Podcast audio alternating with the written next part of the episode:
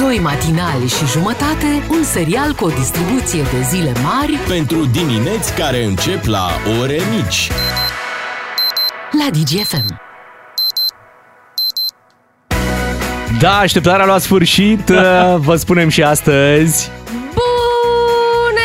Bună dimineața! Bună dimineața tuturor de aici, de la DGFM, de la Beatrice, de la Ciuclaruș și de la Miu. Ce mai faceți? Este ziua... de- Originalii? Da, 21 februarie este, este marți. Ce bine ar fi să înceapă săptămâna marți. Da. Vă zic sincer, foarte frumos. O Se să aprobă. testez și eu săptămâna viitoare, să Că știi. mulți, mulți când se gândesc săptămână de 4 zile zic, a, deci lucrez până joi. Nu, iau invers, dacă încep de marți.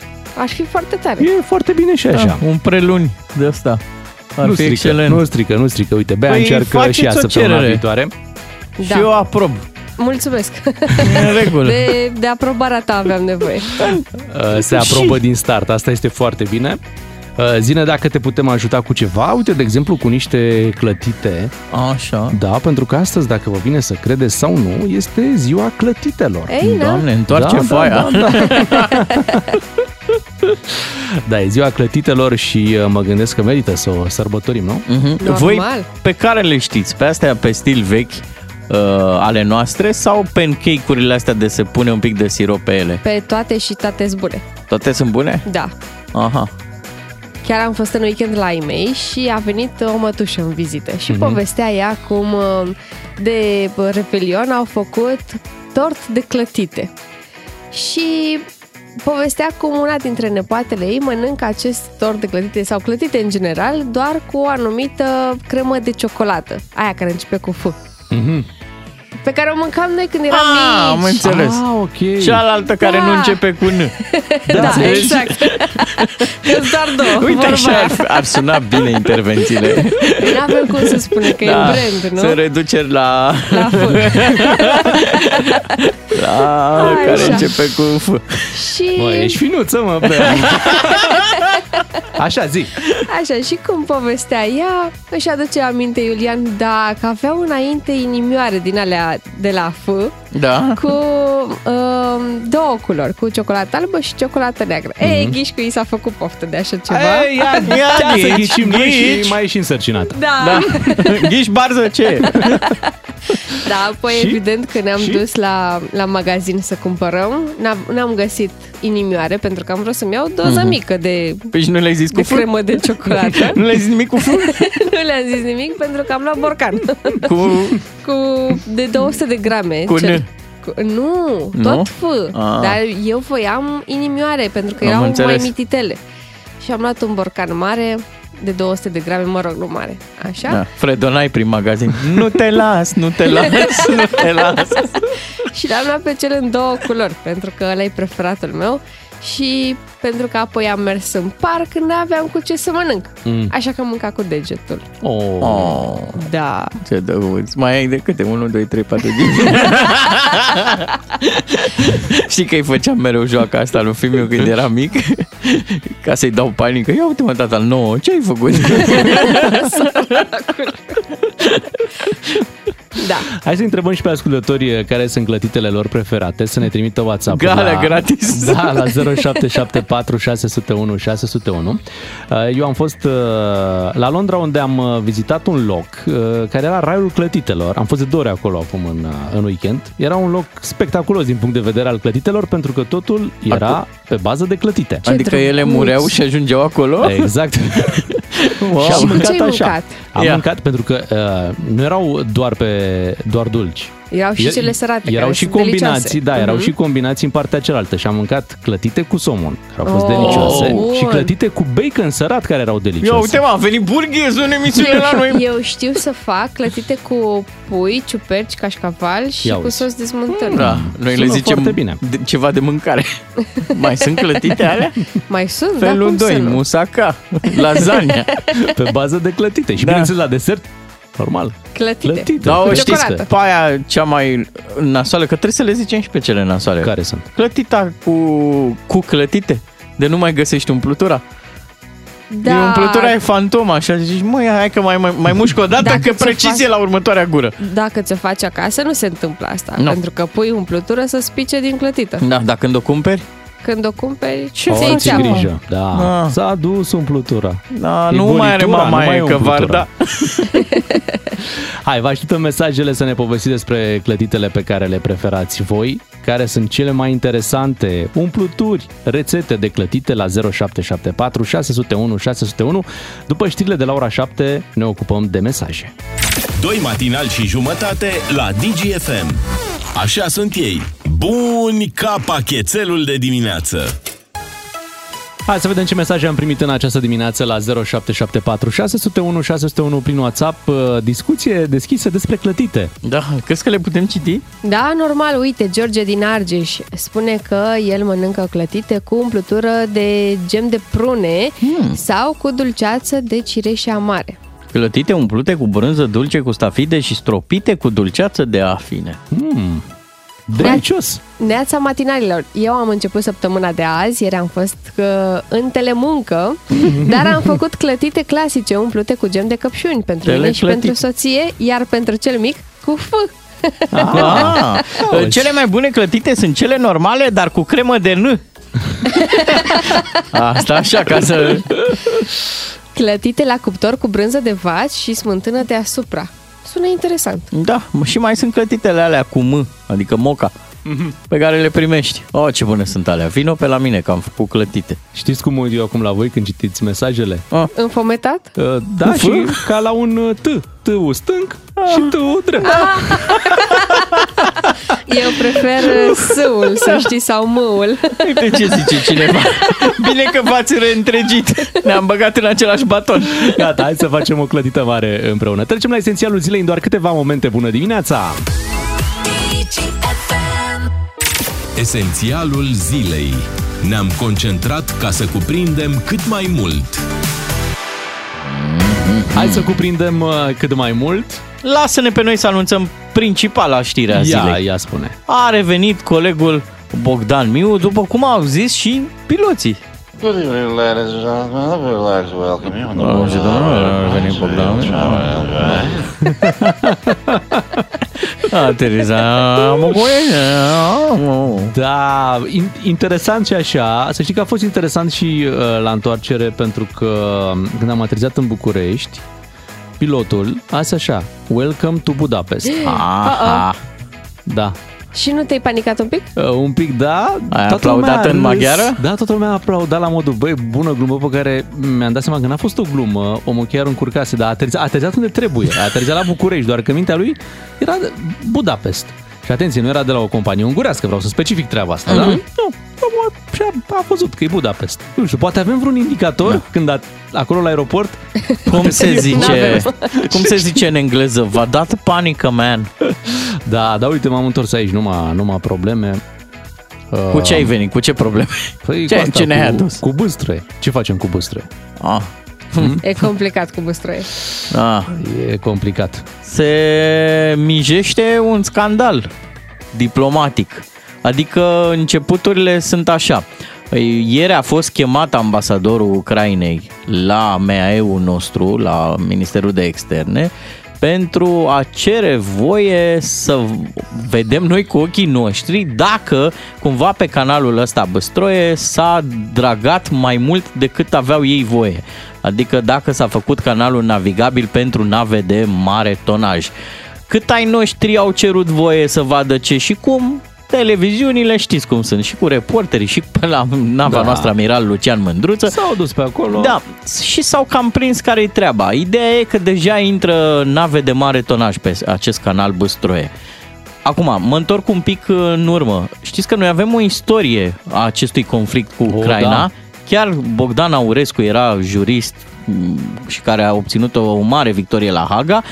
Uh, noi neacordând Ucrainei dreptul de a face din Băstroie canal navigabil. De ce? Pentru că există și rațiuni economice și rațiuni de ecosistem. S-ar distruge pe acolo niște treburi. N-am timp să explic acum. Uh, În vremea asta de război, Ucraina a cerut voie Comisiei Europene să facă canalul Băstroie navigabil, adică să se intre din Marea Neagră direct către porturile lor. Despre asta e vorba. Mm-hmm. Și Comisia Europeană a zis, pe întrebați la vecini, că așa e convenția. Doar că nu au mai întrebat. Nu prea au mai întrebat, da. S-au dus direct ca atunci când te apuci de renovări acasă și pe casa scării. Mai întreb la vecini. Știți Da. că eu vreau să mă apuc... uh, Acum, mai e o observație foarte importantă de făcut, că am văzut că domnul Grindeanu goes international. E mult mai mișto să vorbești acum de niște probleme pe care ni le fac străinii, cum zicea și Bea în pauză, în loc să zici că și tu ai neglijat Delta și cât Păi, păi, braconajul e pe Asta acolo. voiam Și... să zic că m, problemele de rațiuni de ecosistem pe care voiai să le spui tu, uh, acum culmea sunt importante, dar când ai noștri braconau, când ai noștri Asta. defrișau, noi eram foarte liniștiți și nu mai acuzam pe nimeni, nu ne mai uitam în stânga și, Și în dreapta. mai ajută la ceva discuția despre mamă ce ne fac ucrainienii. Ajută la a nu vorbi despre mamă ce n-am făcut noi. Gen ai un pod la Brăila pe care trebuia să-l termini. Ai un drum expres Craiova-Pitești care trebuia să-l termini. Ai un stat pe DN1 de ți-ai bătut joc de un popor întreg pe care trebuia să rezolvi. Nu știu și ce spui tu acolo, dar uite, domnul Ciolacu zice așa, Delta Dunării este sacră Ha, pentru ha, România. Nimeni nu se poate apropia. Nu e cazul să ridicăm un satelit. Deci, noi am putea ridica un satelit. Mă, vă oricând, dați seama? ține-mă că l omor. Zice, nu e cazul să ridicăm un satelit să urmărim Ucraina. Adică Mhm. dă de înțeles uh, domnul Ciolacu că noi am putea face și asta, dacă Cum- e nevoie. cum Cred se că, zice, totuși, mă? Cred că se referea la o dronă. Cred că nu, nu cred că se referea... siguranță. Nu cred că se- N-are cred că se România referea- sateliți, hai se să fii referea chiar serios. la Ba, satelit. acum, o, că el e undeva cu satelitul, satelitul la rândul lui. Da. Nu, da, cum se zice, mă, dacic, cut the bullshit. Uh, ai noștri, ăștia care chiar au vrut să vadă, mm. s-au descurcat, ți-am zis, întrebați-l Da. pe Lucian Mândruță. El a deschis o aplicație de aia de trekking și a văzut. Se uh, intră cu nave de mare Mai, tonaj pe oricum- băstroie. Oricum o dai, nu, nu e fer ce s-a întâmplat. Păi nu e fer deloc. Adică noi am fost alături de Ucraina, am ajutat, Fost. am făcut E adevărat. Tot ce, cam tot ce se putea. Nu cred că au să ne reproșeze ceva din ce am fi putut face și Mhm. România n-a făcut. Și eu ales să acționeze așa pe băstroie. Ideea e că la chestiuni de tipul ăsta atât de delicate se răspunde diplomatic și economic, nu-ți pui poalele în cap, decât dacă vrei niște voturi de-astea foarte ușor de strâns. Domne, deci de asta, asta de neapărat să uit. Înțelegi? Da. Și e foarte ușor voturi așa. Așa e. Acum, da, zilele astea nici nu prea poți ridica foarte intens problema pentru că, uite, a venit Joe Biden. Așa, Au a fost spate, cum se da, au zice, spate, da. A venit chiar la Kiev, de unde trebuia să vină în Polonia. A venit această surpriză cu Joe Biden direct la Kiev. Timp de 5 ore a stat uh, acolo. O vizită surpriză, a ajuns și în Polonia Da, aseară. dar nu, nici nu se punea problema oficial, acum a fost anunțat programul să ajungă în Kiev, tocmai pentru că știți că lucrurile astea, vizitele astea în, în Kiev sunt uh, anunțate în ultima, pe ultima sută, când chiar e acolo oficial. E unul dintre cele mai importante evenimente de la debutul invaziei rusești în Ucraina. Uh, E ca și cum americanii și-au înfipt steagul pe pământul ucrainean și au mai zis ceva americanii, cum să zic, răspicat așa. Îi vom sprijini pe ucrainieni atât timp cât va fi nevoie. Și când zice asta chiar președintele Statelor Unite și la Kiev, cred că s-a cam terminat treaba, adică e clar. Plus că americanii au mai făcut o treabă, le-au și zis rușilor. Vedeți că vine al nostru, e pe acolo. Bine, hai să Grijă vedem mare astăzi. să nu-ți gâriați portiera, că Astăzi la ora 10 Vladimir Putin va avea și un discurs. Aha. da, se duce și el la unde? La Fenian? Nu, în fața Ce Parlamentului să- rus. Da, iese și el un pic din bunker, iese ursul din bârlog. Da. Nu, sorry. 1-0 pentru America. Da, să zicem că Joe Biden s-a dus după aia în Polonia cu trenul.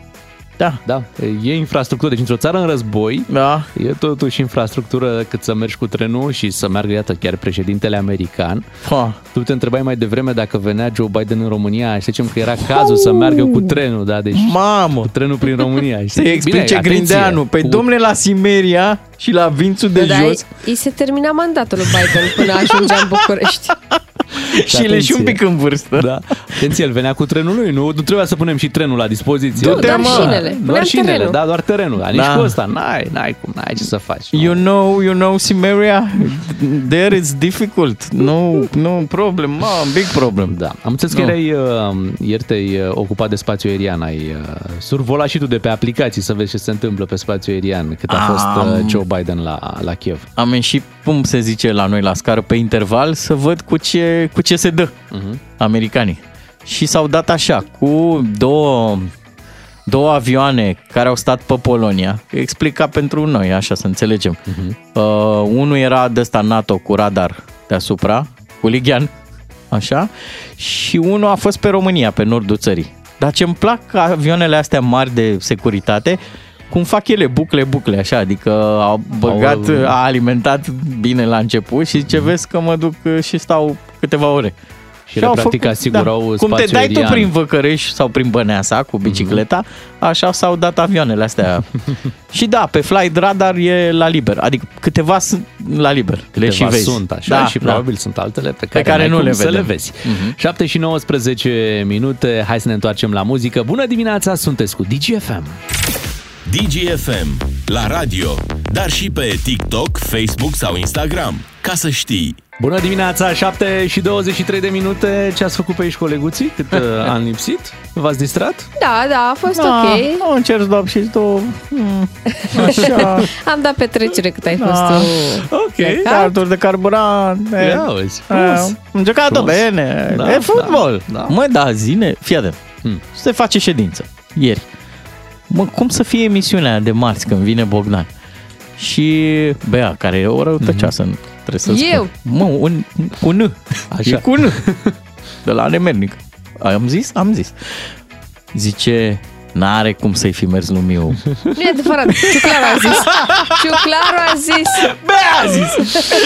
Da, îmi pare rău să te dezamăgesc. Chiar, Chiar. totul, da, totul s-a Hai, legat, mă. uh, totul s-a legat foarte Ați bine. au dat cameră bună? Cameră bună, avioanele n-au avut nici măcar un minut, dar de ce un minut au ajuns, uh, când m-am dus a ajuns cu 15 minute mai devreme. Wow! Bă, mai devreme. Să nu-ți fi picat eu un bagaj Super, în cap, da. adică noi am ținut Nu. degetele numai așa. Și la întoarcere cu 10 minute mai, uh, mai devreme. Foarte tare. Da. Zic că a fost măcar scump, zic ceva Mai nasol. scump e la Londra, e scump, dar nu e de acum, e scump dintotdeauna. Toată lumea dar știe că e scump. Vreau să-ți atrag atenția că Londra este noul Tasos, deci Mhm. acolo, credem-mă, sunt foarte mulți români, Da.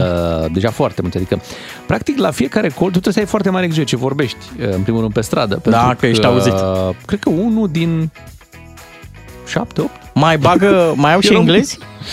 Rar mai vezi, rar, rar, rar. Pentru că tu unde ai treaba? Ai treaba la hotel, iar acolo Da. sunt uh, Angajați români. angajați români. Hello, da, mate. Da. Da. Și se formează, am văzut și la mine la hotel, uh, era un manager român care avea doar angajați români. Ce drăguț. Da, îți dai seama, deci așa era structura făcută.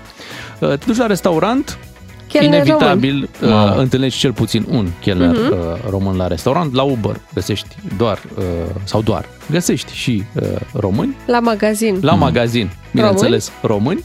Dar Da. nu te-au deranjat cu politețea, cu astea, că ai văzut, ei sunt... Da, uh, sunt, sunt, sunt. Can I help you, sir? Da. Can I help... Toată Dar să ziua. știi că asta ajută, de exemplu, uite, fetița mea a crezut și încă iau, nu am, n-am vrut să-i stric uh, uh, bucuria că um, româna e o limba, limba română e o limbă de circulație internațională din moment ce Iată, atâția oameni din lumea întreagă. Păi și nu e? Uh, Ba da, ba da, este, este. Așa Uh, e. O, iată ce ușor o vorbesc. uh, Simplu, simplu. Te duci la Dacă ar știa la cât e Londra de grea și, româna. Da, și uite ce, ce simplu vorbești chiar în limba ta de acasă. Păi da, n-am fost în Imperiu, stai, stai așa, spune Păi, copilului asta, adevărul asta, până da. la capăt. Altfel, uh, Londra foarte plină. Băi, le merge. Deci după ce toată lumea s-a gândit, mamă, cu Brexit o să le fie nasol, uh, au Și avut o nu? problemă că nu găseau, nu aveau bă, uh, oameni care să vină să muncească, cred, pare că au rezolvat problema. Uh, Cam vremurile bune pe acolo. Aglomerație peste Aglomerație, opulență, tot ce vrei. Da, da, au volanul greșit. Zici ceva Bă, nasol, lau, că lau. vor. Și când traversezi trebuie să uiți în toate direcțiile, că Da. nu știi exact. Chiar dacă îi spun acolo pe, scriu pe trotuar încotro să te uiți, bă, nu știu. Eu sunt unul dintre cei care n-au reușit să înțeleagă traficul lor niciodată. Așa e. N-am. Dar sunt oameni care Adaptați-vă, mă. înțeleg, da, da. Faceți și voi. Ca... Ai, Ai- văzut numere de România? Plăcuțe de mod. Nu, nu, nu. tot. Ai riscat să conduci în Londra? Nu, nu, asta n-aș încerca.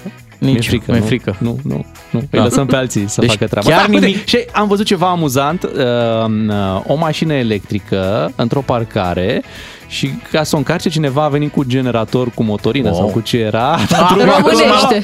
Cosma motorină ca să bage curent. Da, da, da, și băga curent ca să Ce o drăguț. încarce. Asta e drăguț. Da, eu știu ceva nasol pe, Ia, pe anglă. Ia. Nu au ei Caterinca noastră, n-au Bă, ei. da, nu, nu. Așa Nu, e. cum știm noi. Băi, Păi ca turist nici nu-ți dai seama de Caterin. Nu, nu trăiește, nu e simte viața. Hai, aici. Noi pe asta o avem mai bine. Hai, Ah! vin știrile la 7 și jumătate. Ne întoarcem după bună dimineața! Doi matinali și jumătate la DGFM. Așa sunt ei, generoși. Îi primesc pe toți românii în spațiul de liberă circulație al glumelor.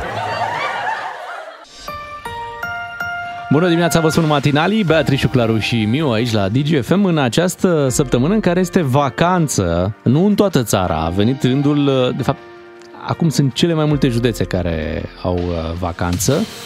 Ia uite, Alba, Arad, Bacău, Botoșani, Brașov, Brăila, Da. București. Și județul Buzău. București. Da. Caraș, Severin, Constanța. Mamă, câte sunt. Acum lecem în ordine alfabetică. Hai să lecem pe toate. Dolj, Galați, că mai sunt câteva. Giurgiu, Harghita, mai ziceți și voi. Ia Lomița, Așa. Iași, Mehedinți, Maramureș, Mureș, Neamț, Olt, Satu Mare, Sălaj, Sibiu, Timiș, Tulcea, Vaslui, Vâlcea și Vrancea. Mai bine Da. ți-aș povesti că ieri ne-a sunat uh, o ascultătoare, Laura, parcă o chema din Târgu Mureș, măi, și era toată un zâmbet. Eclata, cum se zice. Zburda. Pentru ce? că de ce? Pentru că- își dusese copiii la bunici. Ia auzi. Deci avea și ea o vacanță de la copii. Hai Da, dar mai stau, mai stau copiii cu bunicii? De cine ar sta? Greu. Da. Fu. Ah, Serios? E complicat, e complicată treaba. Hai să vedem, să vorbim uh, cu ascultătorii, să vedem uh, cum, uh, cum îi conving Da. să mai stea cu, cu, Cu bunicii. ce argumente? Adică ce mai ține? Da. Pe vremea noastră nu era nevoie de Pe argumente. vremea noastră adică... ne lăsau la bunici și n-aveam nimic de spus în Aflai privința la asta. bunici că vei rămâne acolo. Băi, nu aveai, Mami, nevo- ce cu bagajele astea? Nu, nu, se pare. nu aveai dreptul la apărare. Pe da. vremea, acum, într-adevăr, trebuie să construiești un pic uh, cazul. Vă așteptăm în direct uh, la 031 400 2929. Imediat să ne spuneți cum îi convingeți pe ai voștri să rămână la bunici.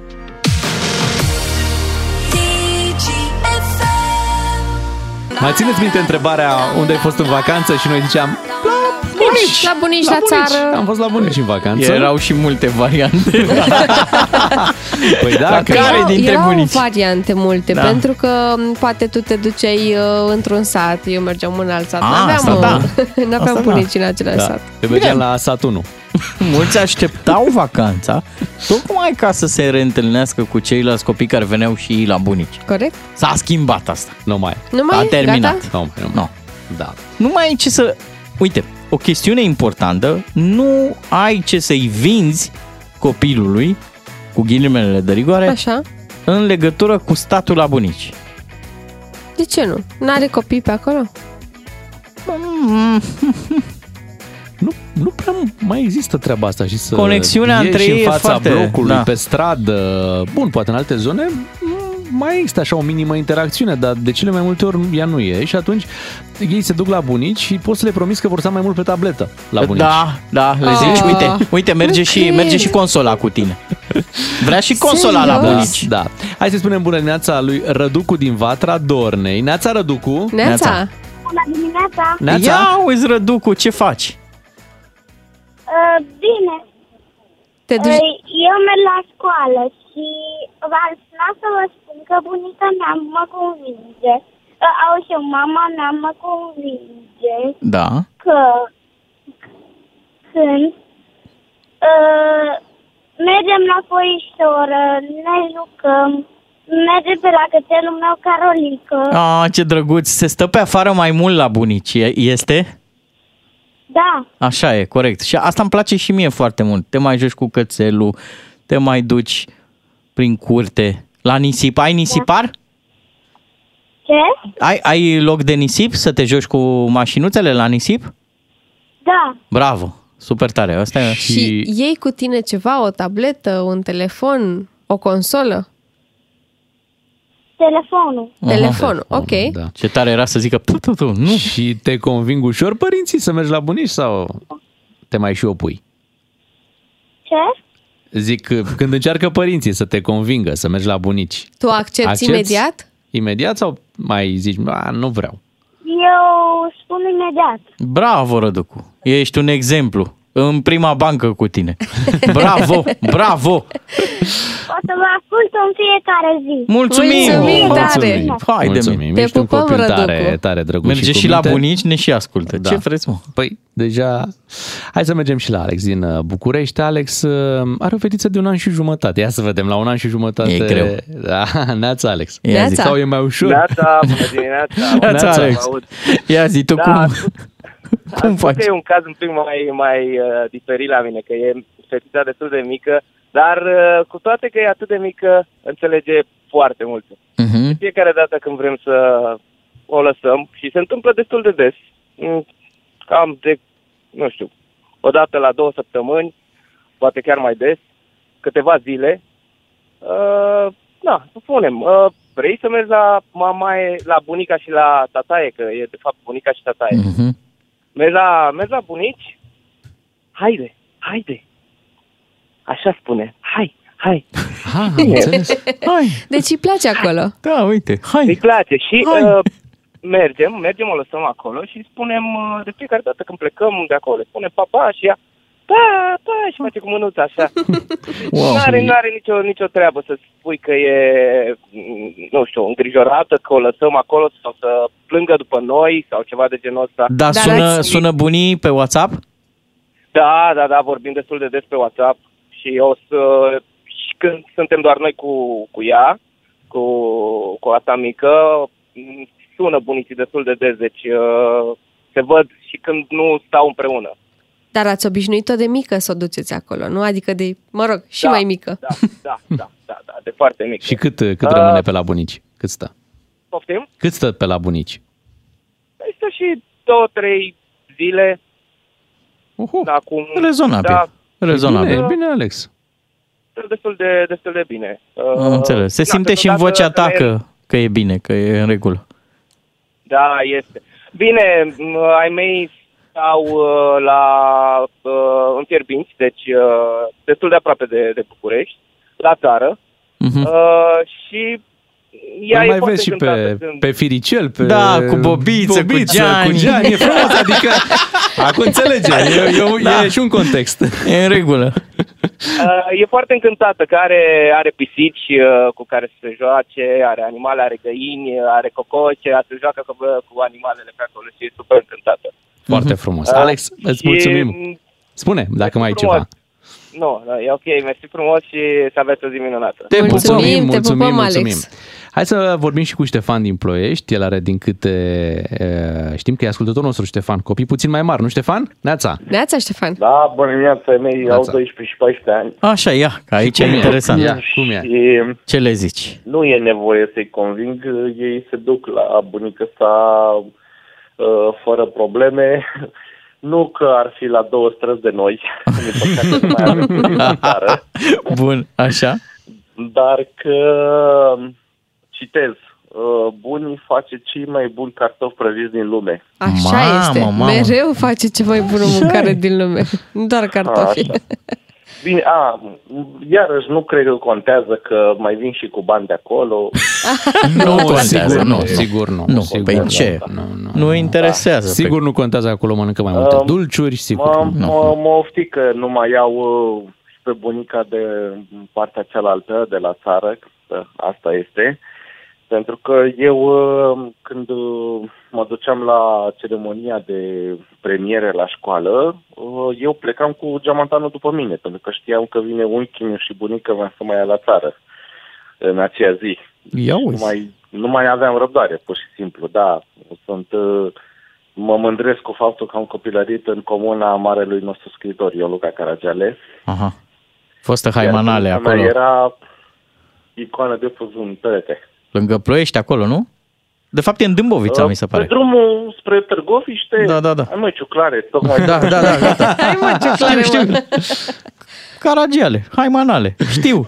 Exact la jumătatea drumului între Ploiești și Târgoviște. Exact, exact. Și mă, uh, ai mai trecut pe acolo? Cum, uh, cum arată acum uh, viața copiilor versus cum era când erai tu mic?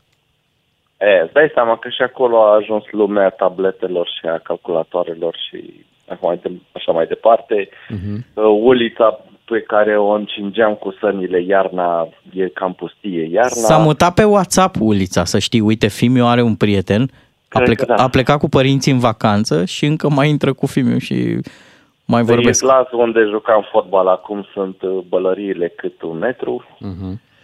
Da, Eh, nu noroc, mai- nu noroc mai că, uite, copiii îl mai văd pe Caragiale pe bagnotele de la bunici și atunci așa mai au contact. Ștefan, îți mulțumim mult pentru telefon. Hai să mergem și la Gheorghe din Bihor uh, să vedem ce ne povestește și el la 031 400 2929. Ia să-l auzim. Neața, Neața, Gheorghe. Gheorghe. Bună dimineața! Neața. Ia zic, cum se rezolvă mersul la bunici? Mersul la bunici, am avut o întâmplare anul trecut, am un copil de un an și patru luni.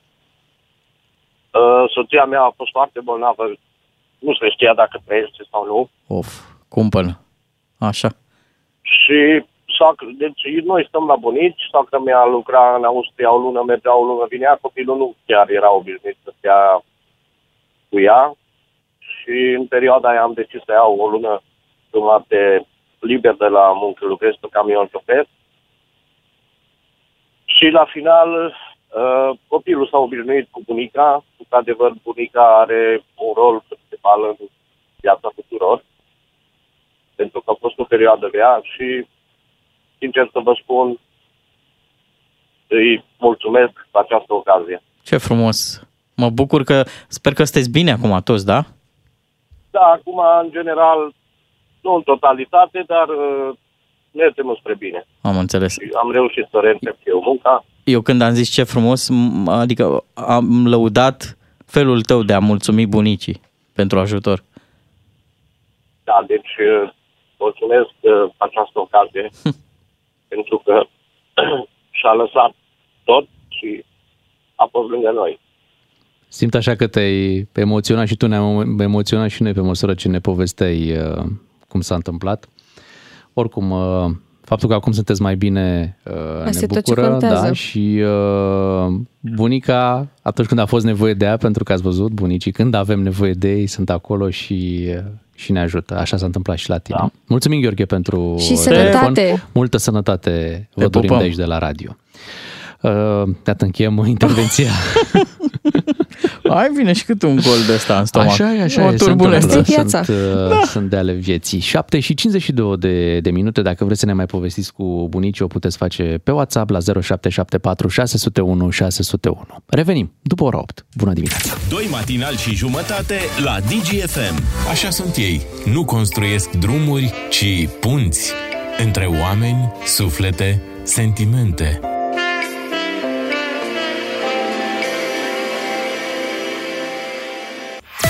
Sunteți cu doi matinali și jumătate, Beatrice, Claru și Miu în câteva momente. Vrem să înțelegem mai bine ce se întâmplă pe canalul Băstroie și uh, poate facem și o scurtă istorie a uh, discuțiilor și controverselor legate de acest uh, canal. E important să aflăm și acolo cum bate vântul, dacă cumva vreo rafală ar putea să schimbe prietenia dintre România și Ucraina. Așa e. O să dăm un telefon, uh, o să-l sunăm pe Harry Bucur Marcu, care este expert în securitate națională, să ne explice mai multe despre canalul Băstroie. Sunteți cu DGFM, uh, bună dimineața! România a avut de-a lungul timpului două probleme cu Ucraina. Am avut insula Șerpilor Da, da. și canalul Băstroie. Da. Un canal care a început să fie construit acum mai mulți ani de către Ucraina, în urmă cu aproape 20 de ani. Ei propuneau deschiderea unei noi căi navigabile pe Dunăre și treaba asta, bineînțeles că nu, nu era ok pentru noi. N-a fost avantajoasă pentru noi. Deloc, deloc avantajoasă și de aici au fost tot felul de discuții la vremea respectivă. Iată acum canalul Băstroie revine în atenție uh, odată cu aflarea acestei vești, cum că Ucraina a început să, cum să-i spunem, să intre puțin mai adânc. da? Să adâncească să albia adâncească albia canalului. canalului, astfel încât să uh, fie uh, navigabil și de către uh, nave mai, uh, mai mari și lucrul ăsta l-a făcut fără să consulte țara vecină, respectiv România, așa cum era normal într-o astfel de situație. Dacă s-a întâmplat lucrul ăsta și o să avem confirmarea oficială, uh, s-au încălcat niște convenții, da? Adică vorbim de uh, mai mult decât o, un gest neprietenesc uh-huh. la adresa unei țări. Hai să îi spunem bună dimineața domnului Harry Bucur, Marcu, expert în securitate națională. Vă mulțumim că sunteți cu noi în dimineața aceasta. Bună dimineața, mulțumesc pentru invitație. Cum ar trebui să vedem și să analizăm ceea ce se întâmplă zilele acestea legat de acest canal Băstroie? Deci nu se întâmplă nimic zilele acestea, adică singura întâmplare de zilele acestea în ultimii 20 de ani este că până, până la mijlocul lunii februarie avea România termen să-și pună punctul de vedere legat de cererea făcută de Ucraina Uniunii Europene, Comisiei, Comisiei Europene, pentru ca să includă canalul acesta Băstroie în uh, rețeaua de transport uh, internațional european. Ei având uh, nevoie pentru a aduce nave de tip comercial Ei din Marea Neagră direct, direct către porturile lor. Haideți să o luăm așa. Deci canalul acesta se află pe teritoriul uh, Ucrainei. Da? Uh, ei acolo, pentru ei, nu poate, sunt suverani pe teritoriul ăla. Sigur că da, sunt probleme de astea de ecosistem, că totuși face parte din delta Dunării, chiar dacă e la margine acolo undeva. Deci, uh, sigur că da, e un uh, ecosistem al deltei Dunării care nu are granițe politice și care trebuie băgat în seamă. Asta este un aspect. Al doilea aspect este cel al uh, faptului că uh, România nu este ignorată în problema asta, sub nicio formă, sigur. Uh, ea, și este fie să fie așa, România este neplăcut, uh, adică are o poziție în care, vedem, nu-i place ce se întâmplă cu acest canal, simplu fapt că ea controlează în momentul de față România. Noi controlăm uh, canalul oficial de navigație pe Dunăre, care este uh, brațul Sulina cu toate canalele sare, Tișan și așa mai departe. Ei, uh, în, condițiile, în condițiile acestea, sigur, propunerea românească este să se folosească acest braț, deși el este deja aglomerat și e greu să mai să fie folosit în condițiile în care ucrainenii au nevoie să plimbe milioane de tone de grâu pe acolo. Ei, una peste alta, ce vreau eu să, să zic, de, de aceea am și acceptat să, să intru la noastră în emisiune, este că orice am aflat despre acest, despre acest subiect, nu am putea face nimic. Adică să zicem că aflăm că ucrainienii sunt, uh, au pe ascuns, vă dați seama că de ascuns poate să fie, au săpat și au adâncit valbia uh, canalului lor. Bun. Și ce facem mai departe? Noi ca public vorbesc. Singurul lucru pe care putem face ca public este să ne întrebăm autoritățile noastre ele ce fac. Bun, și autoritățile noastre, autoritățile, autoritățile noastre, noastre spun făcut. că ar vrea să vadă au, ce au făcut. probabil termenul ăsta de, de a spune punctul de vedere la Comisia Europeană, după care au ieșit în public cu ministrul de mediu, cu ministrul transporturilor, arătând cu degetul spre ucrainieni cât de răi sunt ei, cât de neprieteni, cât de ascunși, pe ascuns au făcut ei acolo un dezastru ecologic. Deci lucrurile astea puteau să le, să le... O să vă întrerup puțin, o să vă întrerup puțin ca să... De confidențial. O să vă întrerup puțin, mă auziți? Mă auziți? O să vă întrerup puțin ca să, să vorbim puțin de partea asta de pe ascuns. Ucraina a consultat România înainte de a se apuca de treabă și de a face demersurile europene pentru acest canal? Sigur că da, adică nu se pune problema că nu se pune problema că nu România a fost uh, ținută în afară. Deci vorbim de 2004, dar de atunci au început lucrările la acest canal. Nu, dar vorbim de lucrările recente acum. Păi, dar nu sunt recente, asta vreau să, să vă spun, că nu sunt recente deloc. Există un, o comisie mixtă care s-a tot întâlnit de-a lungul vremii, există inspecții, există tot felul de forme din acestea prin care se poate, că nu stă nimeni să, să verifice sau să, să vegheze, nu cumva, vreo bar, vreo de la de, degrad, de, cum zic ei, de, de colmatare a, a fundului canalului, să nu cumva să intre mai adânc de 2 metri sau 3 metri. Nu știu, sunt în unele locuri probabil că e și natural să fie sub mai mult de 3 metri adâncime. Cert este că ucrainienii au, au dat ei public un, un tit de la ministerul lor de resort, cum că, iată, am reușit în sfârșit să avem șapte metri, ceea ce înseamnă că o să fim mai vreazi în a transporta, a băga pe canalul ăsta nave cu tonaj mai mare, pe, ca, pe scaj mai mare. Păi cred că aici, aici a fost declanșată, de fapt, de aici s-a declanșat toată treaba, pentru că... Sub... Dar, nu, stați un pic, hai să, să vedem ce s-a declanșat. Deci când citești un asemenea tweet ce ești la Ministerul Mediului în România, Așa? pui mâna pe telefon și îl sun pe omologul tău din Ucraina. Așa. Așa. ce e acolo în capul vostru? Iar ăla o să-ți răspundă, păi ia mă pleacă de aici că nu-i treaba ta. Și în momentul ăla te duci la un arbitraj și îi spui arbitrului, băi, uite, ăsta nu vrea să vă bage în seamă, uite ce a scris el pe tweet și așa mai departe. Ce rost are să inflamezi opinia publică? Asta e întrebarea mea. Am înțeles. Deci, Vedeți? practic, uh, Deci, n-avea, deci publicul nu are niciun rol aici. În schimb, în schimb vă spun eu ce se întâmplă, că e, e cusut cu ață albă.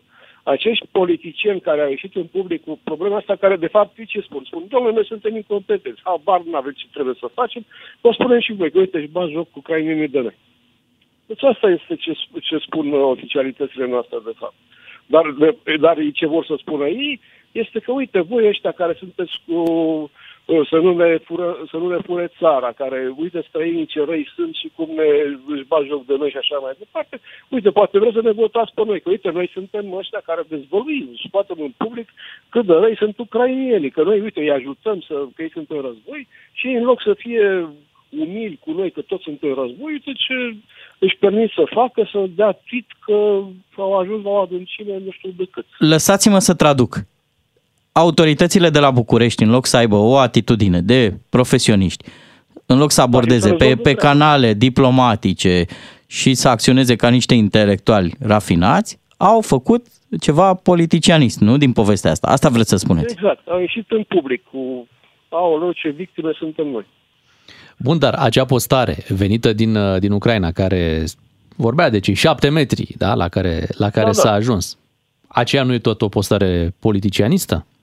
Dacă spuneți că lucrurile Sunt oricum erau convins, făcute sunt convins. mai, de, Da, mai din da, timp? Da, categoric, dar e pentru publicul lor, era ucraineană, e pentru publicul lor, că- pe care anunță că, uite, cu autoritățile lor... Mhm. Dar ultima oară noi aveam un mesaj de aveam un mesaj de sprijin pentru, pentru Ucraina, adică din partea guvernului României mesajul era de susținere, adică așa mi-aduc aminte până săptămâna trecută. Păi, da, până când au ratat. eu, eu așa sunt convins că l-au ratat. Mhm. Schimbă cu L-au ceva. ratat și au ieșit în public să, au ieșit în public să, să, să, să, să se plângă cât de răi sunt ucrainienii, când ei puteau foarte bine, cum v-am și spus de altfel. Aveau chiar această ocazie cu examinarea cererii uh, făcută de Ucraina pentru includerea canalului în uh, sistemul internațional de navigație, de transport, puteau cu ocazia asta să le spună, uite, domnule, ucrainienii sunt răi, ucrainienii nu ne fac uh, cinste nouă vecinilor lor pentru că nu ne bagă în seamă.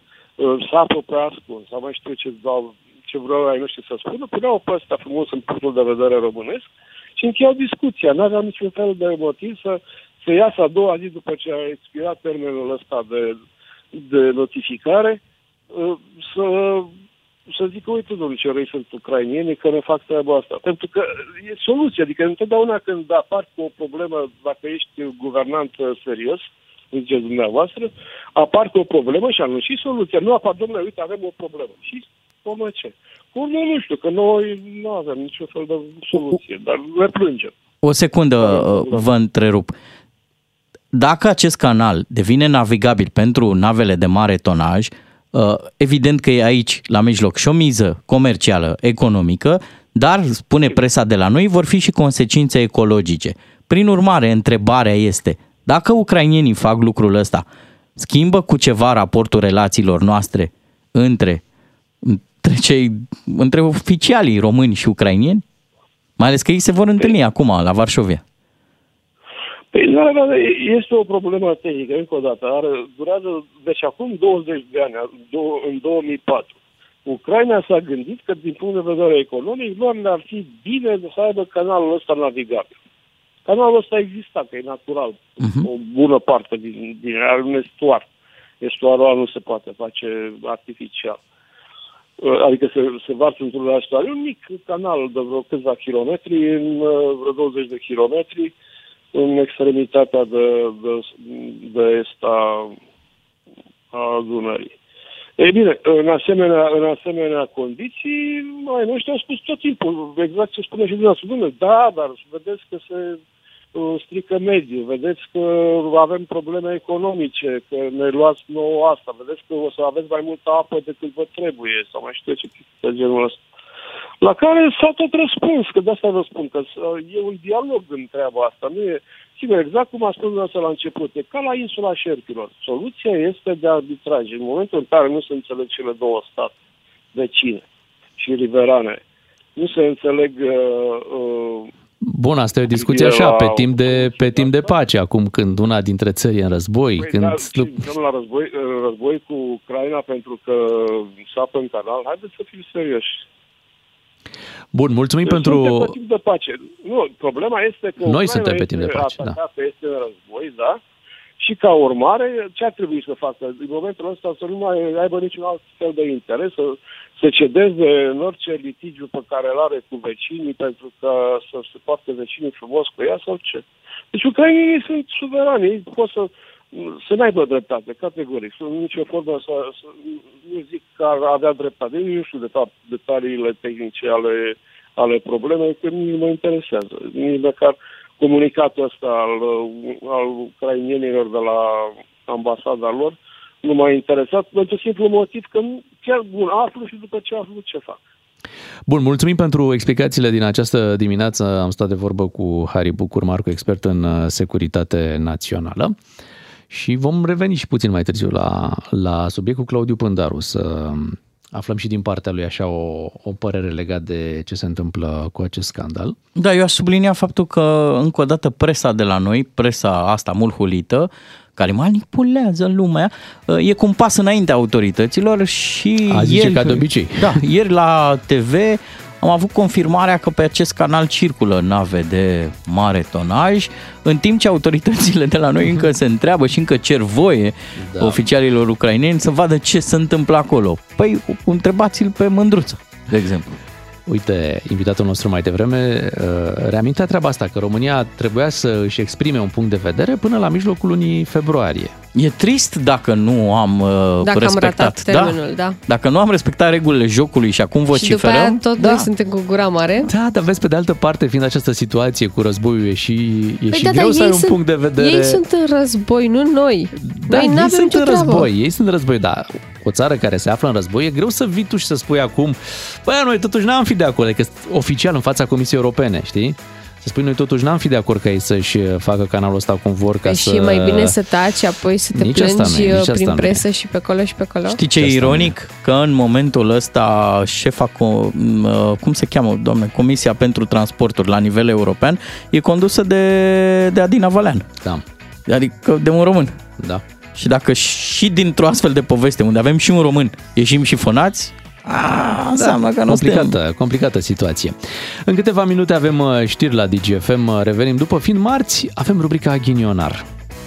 Fiecare dintre cei doi matinali și jumătate are un rol important în diminețile tale la DGFM. Ca să știi! Și imediat ne ocupăm de ghinionar. Este marți, săptămâna trecută vorbeam de țepe imobiliare. Da. Un uh, subiect uh, ofertant, aș spune, pentru că, iată, în România s-au și dat multe astfel de țepe. S-au și luat. S-au și luat, da. Pe, măs- pe măsura celor date au fost și luate. Au dat și ei, am luat și noi. Corect. Așa că în această dimineață la Ghinionar, fix despre asta vom vorbi, despre oameni care, din păcate, au luat o țeapă, o țeapă imobiliară. Așa că la 031 400 2929, dacă aveți o poveste, așteptăm să ne o spuneți uh, în direct. Și rămâneți alături de noi pentru că o să ascultați ceva fabulos, o mărturie hm, senzațională. Imediat.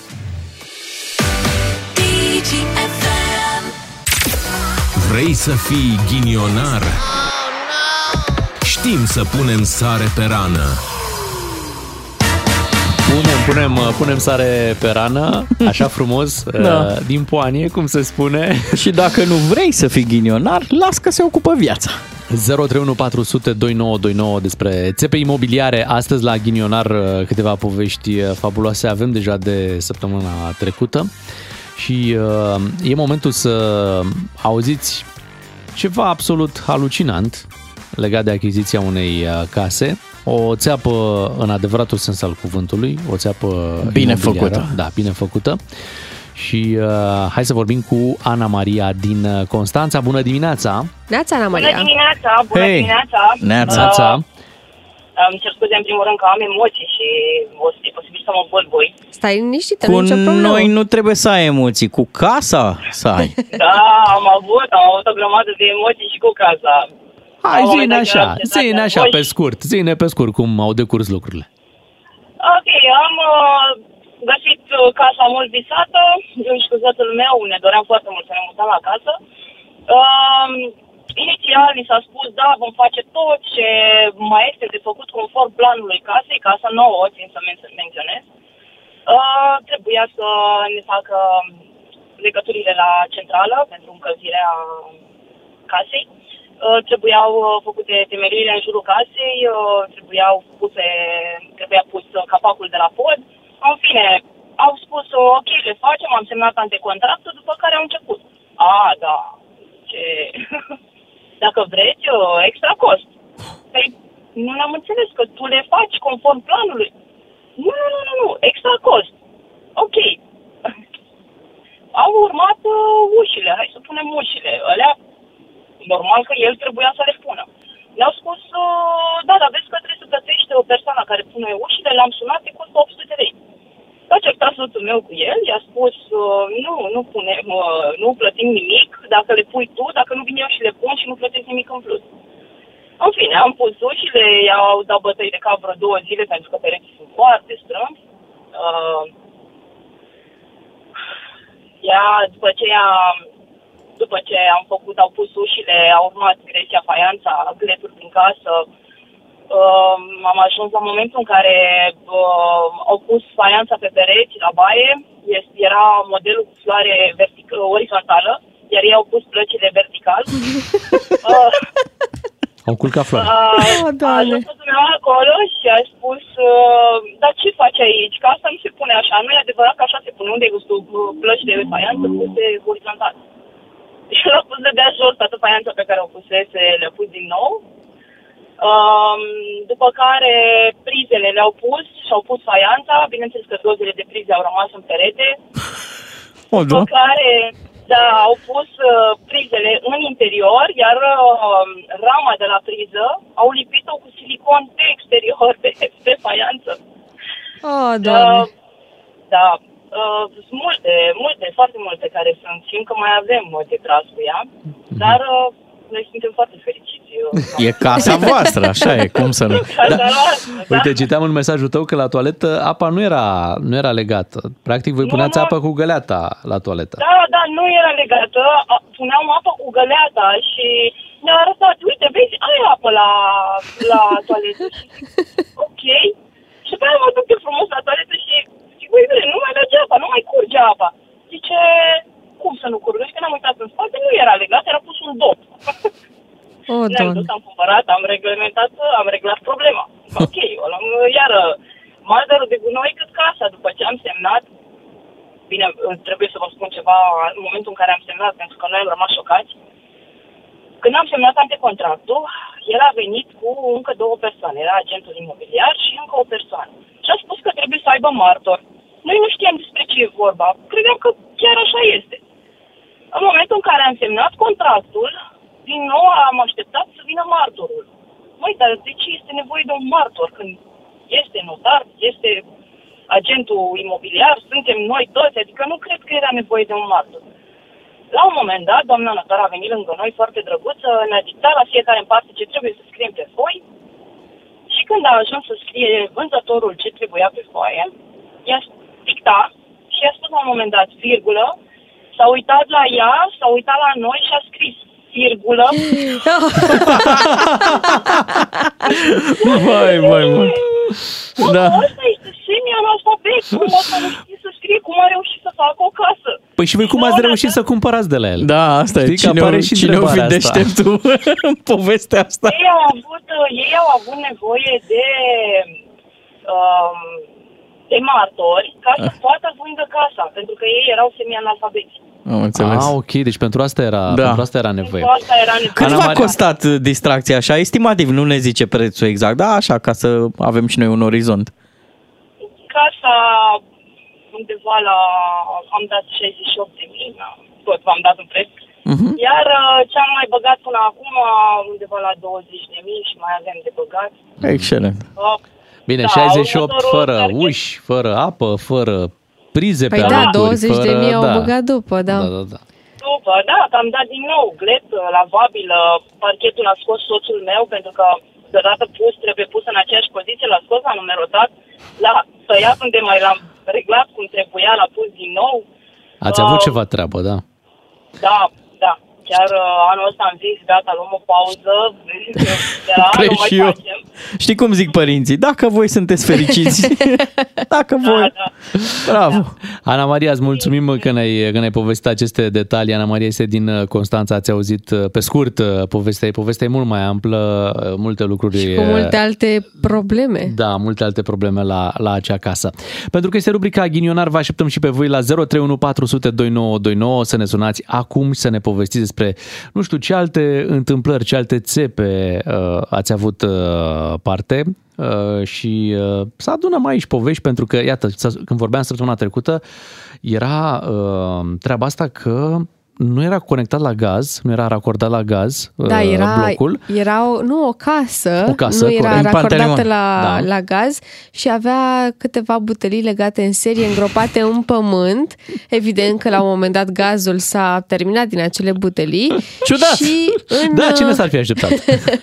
Așa și-au dat seama proprietarii că Da, de fapt nu da, sunt da, da. racordați la Da. gaz Mhm. și mai aveau și în podul casei un rezervor cu apă, tot Mhm. așa pentru că Avem toate uh, utilitățile, casa doar că- nu, nu era racordată la apă. Resurse nelimitate. Așa, e, așa, e. aveau și, și prize de încărcare pentru mașini electrice. Nu, asta e o glumă. Puneau niște generatoare. Vă spuneam că am văzut la Londra povestea asta în care aduci un generator lângă o mașină electrică și o pui la încărcat. 031 400 2929. Hai să vedem ce povești reușim să mai adunăm în această dimineață la rubrica Ghinionar, tema fiind uh, țepele imobiliare, tot felul de lucruri pe care le descoperi după ce ai cumpărat uh, o casă și uh, normal că uh, îți dai seama că prețul ăla pe care tu îl credeai, mamă, foarte bun, uite ce preț bun am, am prins. Îți dai seama după aia de ce era prețul ăla atât Da, de bun. da, de ce era atât de bun? Pentru că erau acolo niște probleme. Tu bea ai cumpărat recent, n-ai descoperit Deocamdată încă. nu. Bravo, nu e dar bine. am și urmărit casa uh, în construcție, adică nu pare să aibă Mhm. probleme de niciun fel, plus că ne-am asigurat că acolo unde am putut să punem noi lucruri, cum ar fi prize Da, bune, le-a spus voi. Da. Uh, nu, nu le-am montat. Ah, noi am cumpărat am noi înțeles. alt fel de prize Da. față de ce ne-ar fi oferit ei, întrerupătoare și așa mai departe. Nu m-aș juca cu Bea oricum. Da, da, păi e bine să nu te joci cu... Da. N-aș. da, cu focul, nu cu curentul. Hai să vorbim cu Andreea din Timișoara. Bună dimineața, Andreea. Neața, Andreea. Bună dimineața! Neața. Ia povestește-ne, cum ai trecut tu prin... Ah, Eu am mai multe povesti cu Așa. de construcții. Um, am renovat un apartament în Timișoara.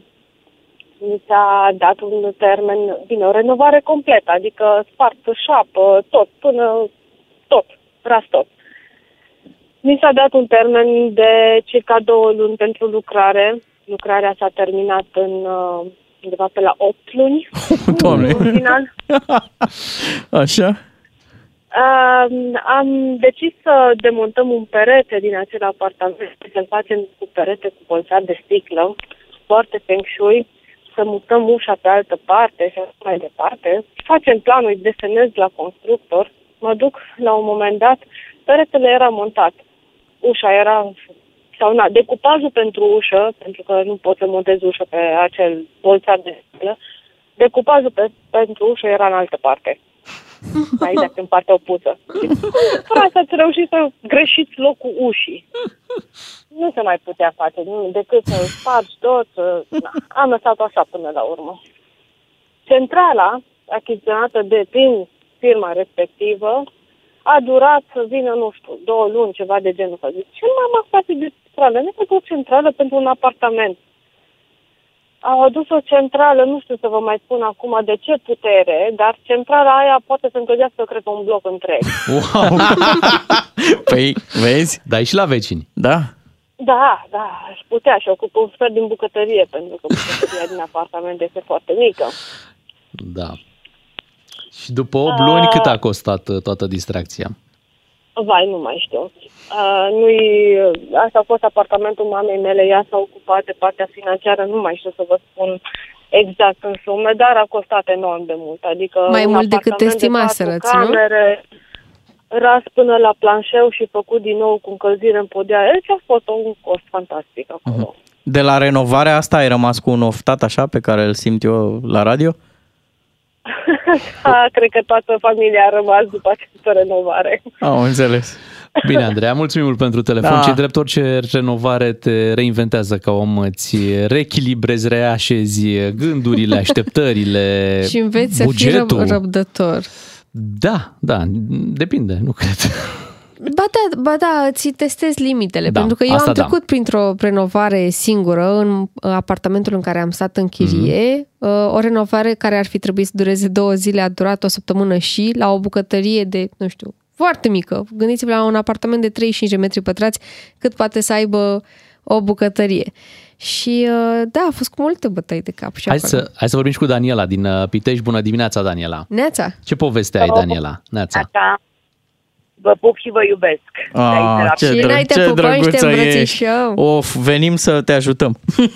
Uh, nu cred că mai este cazul. Poate veniți la vară să mâncați ceva după terenul de acolo unde o să fac o, o bucătărie de vară. cu Ce ceaun. drăguț. acceptăm.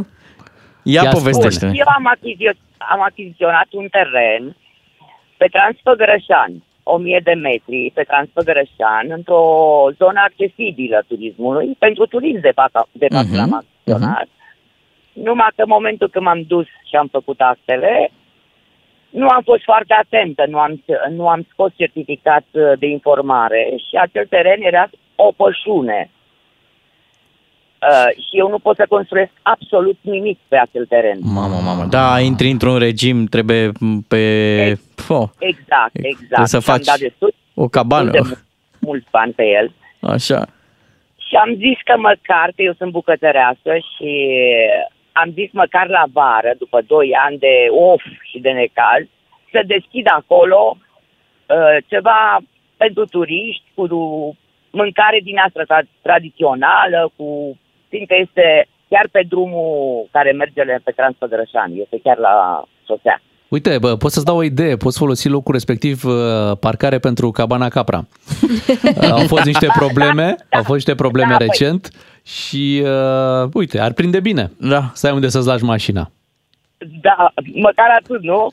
Dacă altceva nu poți să construiești Dacă acolo. ți-au mai rămas bani, poți să iei și o rulotă, că ai voie să pui o rulotă acolo pe terenul respectiv, pe pășune. Da, da, o rulotă, da, dar uh, m-am gândit la altceva. Să vedem, oricum, am dat foarte, foarte mult bani. Dar tu l-ai luat Dar cu gândul de a construi, dar nu, nu, nu ți-ai pus problema, nu? Care altă încadrare. Nu, n-am pus problema, n-am fost foarte atentă, exact, exact, da, da. da. Și nici vânzătorul nu ți-a zis, adică nu. Uh, nu, cred că vânzătorul se cunoștea cu notara, pentru că am mers la un notar pe care el l-a recomandat. Evident. Așa. Și eu nu am cerut ce trebuia, asta Da. este. Ne Și- poți spune cât ai dat pe teren? Uh, da, 20 de mii, Ah. de 1000 de metri. Excel. Da. Super. Da, și la, la cât timp ai aflat că nu, nu poți să-ți duci planul? Imediat am aflat Ah, că imediat. m-am dus să fac, în, uh, să fac puzul. Da. Păi ce pus că... Da. Da. Daniela, îți mulțumim și ție pentru telefon. Hai să vedem cine Un câștigă heleșteu merge acolo. da, orice altceva, mai puțin o pensiune. Exact. Uh, hai să vedem cui uh, dăm premiul ghinionar din această dimineață. Cu ce poveste votați? Of, aș vota cu ultima poveste, pentru că restul lucrurilor se pot rezolva cu răbdare, calm Ai și dreptate. m- mulți bani în mult timp, dar uh să cumperi un teren pe care nu-l poți folosi pentru ce voiai tu, nu mai ai ce să Da. mai faci, doar să-l vinzi. Plus că pe Transfăgărășan ți se face rău de la curbele alea, dacă ți se mai face rău și de la țeapa dată de cineva. E, e, e greu. Bine, plus că poți să, într-adevăr, poate, uite, poate și animăluțele au nevoie de vacanță pe Transfăgărășan, le aduci la pășune frumos. Da. Uh, Iată, ascultătoarea noastră are așa ceva. Bun, gata, a luat trei voturi, uh, ea este cu premiul ghinionar în această săptămână. În șapte minute știri la DGFM, după ne ocupăm de un card de carburant. Doi matinali și jumătate la DGFM. Sigur că m-a durut, fraților. Bagă norocul în viteză. Cu DGFM câștigi carburant pentru tot anul și carduri pline cu combustibil. Ca să știi. Zilnic ai verde la carduri de carburant de la MOL Evo Plus, triplu efect dacă bagi norocul în viteză, iar la finalul campaniei vă așteaptă un card care are combustibil pentru tot anul. Vă așteptăm să vă înscrieți la 3815 cu textul Bucurii din plin la DGFM. Dăi, dăi, dăi, dăi, Dăi dăi, până dăi când se SMS, fac dăi, cei dăi, 300 dăi. de lei. Asta este, asta este premiul pe care îl puteți câștiga în această dimineață. Dacă dați acum SMS la 3815 cu textul Bucurii din plin la DGFM. Dacă însă nu vă sunăm astăzi, uh, nu intrați în panică, aveți o șansă la premiul uh, cel mare. Un card de carburant încărcat pentru un an întreg cu 5.000 de lei. Vă ținem pumnii peste câteva minute, o să și descoperim cine este câștigătorul. Atenție, aveți doar 5 minute la dispoziție să vă înscrieți la acest uh, concurs. Uh, Cât timp voi vă înscrieți, noi ne pregătim să-l întâmpinăm pe Claudiu Pândaru imediat în studioul DGFM. Rar, clar și exemplar. Claudiu Pândaru la DGFM. El e. A venit uh, Claudiu Pândaru. Bună dimineața, Claudiu. Bună dimineața. România nu prea și-a făcut uh, tetema, ca să ne lipim un pic și de piesa de mai devreme. Până la mijlocul lunii februarie trebuia să prezentăm un punct de vedere Comisiei Europene legat de uh, planurile Ucrainei legate de acest canal uh, uh, Băstroie. N-am avut un punct uh, în acel uh, termen, în schimb avem uh, mai multe puncte de vedere în aceste zile legate de aceste lucrări ale Ucrainei pe Băstroie. Da, s-au inflamat lucrurile foarte mult printre în sferele înalte ale politicii de la București.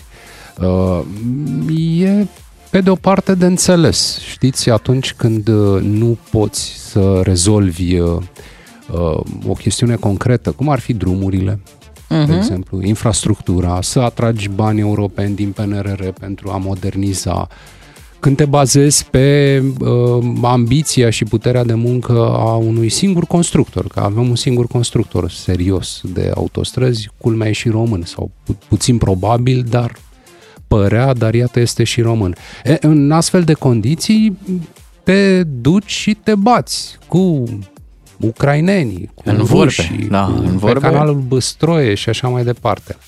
O astfel de problemă, dacă ea este o problemă, poate fi rezolvată în realitate într-un singur fel, pe canale diplomatice. Pentru că, ce să vezi, acel canal fizic Băstroie nu e în România. Deci poți tu să protestezi cât vrei. Mai ales în condițiile în care acum uh, vedeți uh, Ucraina și președintele acestei țări, domnul Zelenski, uh, este țara și el, uh, președintele, sunt, uh, cum să zic, primiți cu brațele deschise în toate parlamentele internaționale, unde țin, ține discursuri, în toate cancelariile internaționale, Dar avem, unde ține avem, discursuri. avem și noi brațe, brațul Sulina. Da, avem, dar stăm cu ele atârnate pe lângă corp, pentru că problema României nu sunt brațele pe care le are sau nu le are, problemele României sunt legate de portul Constanța, unde sunt uh, foarte puține terminale și alea private. L-am avut uh, invitat pe un uh, pe un uh, specialist în agricultură care, mă rog, știe foarte bine domeniul și ne explica, ne povestea că uh, ne, ne, ne vorbea despre neputința autorităților române care nu sunt în stare de 30 de ani să mai construiască un terminal 2 în portul Constanța pentru încărcare, descărcare de grâne și așa mai departe. Sunt doar șapte și alea sunt private. Ei Sigur. remarcat pe domnii Ciolacu și Grindeanu cât de ultragiați sunt de ce ne fac ucrainienii. Dar nu i-am văzut a- măcar la fel de înverșunați. Că nu e podul ăla la Brăila gata, că nu avem drum expres de la Craiova Să- la Pitești, că e mizerie în Să spitale. ne înțelegem, e foarte bine că sunt înverșunați. L-ascultam ora trecută pe domnul uh, Harry Bucur Marcu, care spunea că Uh, sigur, a ajuns uh, această discuție în public. Nu sunt de acord cu dânsul. Astfel de discuții trebuie să ajungă în public, dar ai nevoie și de mai mult de atât. Dar o pot rezolva cel, politicienii sau cel specialiștii? Care, cel care aduce uh, o astfel de problemă în public sau cei care au adus astfel de probleme în public au și puterea în mână, au și pârghiile deciziei. Crezi? Sunt și cei care pot declanșa uh, pe de o parte, uh, întâmpinări, scrisori oficiale de protest, întruniri cu cei din Comisia Europeană. Ucraina, ă, ăsta e atul României în moment, singura pârghie pe care o are România în această dispută cu Ucraina, sau, iarăși, că noi nu știm dimensiunea problemei, noi țipăm, dar fără ca unul dintre acești oficiali să ne fi spus un lucru elementar. Domne, am pus mâna pe telefon și mi-am sunat omologul să-l întreb, domnul de la mediu, domnul de la transporturi, domnul de la externe, ați făcut sau nu ceva acolo? Există vreo, în afară de postarea aceea unui oficial de rang 2, cineva de prin Ministerul Mediului din, uh, sau Dezvoltării din Ucraina, care spune că au mai adâncit un pic canalul, există undeva o dovadă fizică, un răspuns palpabil de la care să plece toată această încordare? Din câte știu eu, nu. Păi se complică treaba, trebuie să dai pe engleză. Fuh.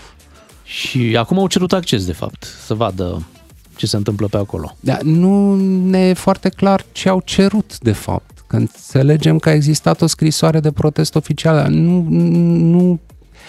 Vedeți, ies, aruncă această chestiune, ia uite ce fac ucrainenii, au lărgit canalul, o să moară Delta, dar în afară de lucrurile astea, nici nu au explicat ce se întâmplă concret. Adică care este pericolul pentru ecosistemul Deltei Dunării, ca să înțeleagă și românul de rând, Doi, ce au făcut concret? Păi ce bătălia pași e concreți? pe, bătălia crezi că e pe concret sau pe senzația că te lupți? Sau că, te, că e, poate e la fel de important doar să le lași oamenilor impresia că ție îți pasă de delta, dar nu e obligatoriu să și faci ceva. Important e ce crede lumea. Sigur, din păcate, da, asta este. Concretețea, cum spuneam și la începutul discuției noastre, e partea care lipsește din toată această poveste.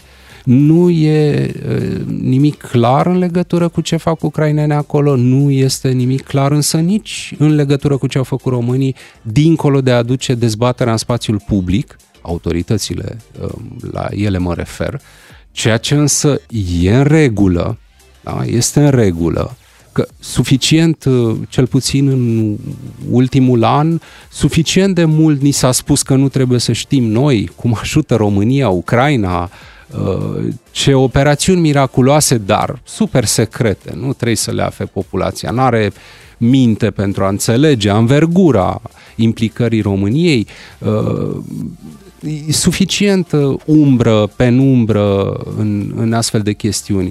Ele odată aduse în spațiul public pot fi studiate mai cu atenție de jurnaliști, de analiști, de oameni obișnuiți. Nici n-am putut ieri să deranjăm, era și domnul Joe Biden la Kiev și nu, nu vii cu problema asta când vorba e numărul unu mondial acolo și poate în zilele următoare. Cum, cum ți-a părut vizita lui Joe Biden?